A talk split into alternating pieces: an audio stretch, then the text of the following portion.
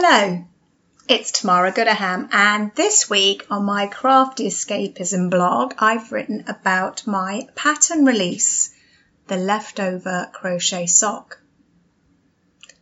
My own pattern, the leftover crochet sock, is now available for purchase. Please note that if you're searching for it on Ravelry, it's called the leftover sock because the word crochet is a keyword. This is what I found out when I submitted my pattern name last week. But I'm still calling it the leftover crochet sock anyway.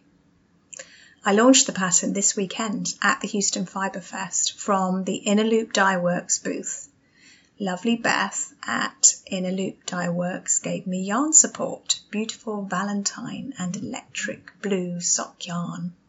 And I even got to choose the colours and she custom dyed it for me. Wow. I designed the sock for the class that I taught at the Fiberfest on crochet sock techniques so that it wasn't just me talking for two hours straight. Although I am sure I could probably ramble on about the backstory of my crochet sock addiction for two hours and show my sock samples and tell them about all the very best sock designers.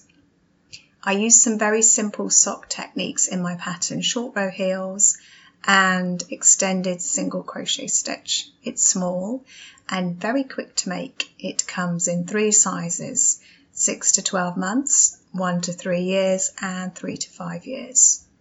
And I've called it the leftover crochet sock because you can use up your leftover sock yarn. If you're anything like me, you have a lot of leftover sock yarn and it's a problem. I need to say a big thank you to all the people who helped me to get this pattern out. There are a lot of people who go into producing a pattern. First, Marie Segares for her Creative Yarn Entrepreneur podcast for telling me the proper way to do things. And my super tech editor was Sam of A Simple Melody. She was wonderful, and I really thought I picked up every little error and typo after reading my pattern approximately a million times, but no, she pointed out a lot of mistakes and also made suggestions. She also checked it again after my test crocheters had tried it out Diane, Ilsa, and Kat. Diane went above and beyond taking step by step photos for me so that I could give them out to my students without me even asking her to. She actually did get me into all this sock business though. She was the one at my Nimble Fingers workshop who said she wanted to learn crochet socks. And then I had to get it looking pretty, so Leah made it into a very good looking PDF. I am running an introductory half price offer on my sock for a month until July 25th. It will be 50% off if you enter the code um, hashtag Houston Fibrefest 2017. That's a long code.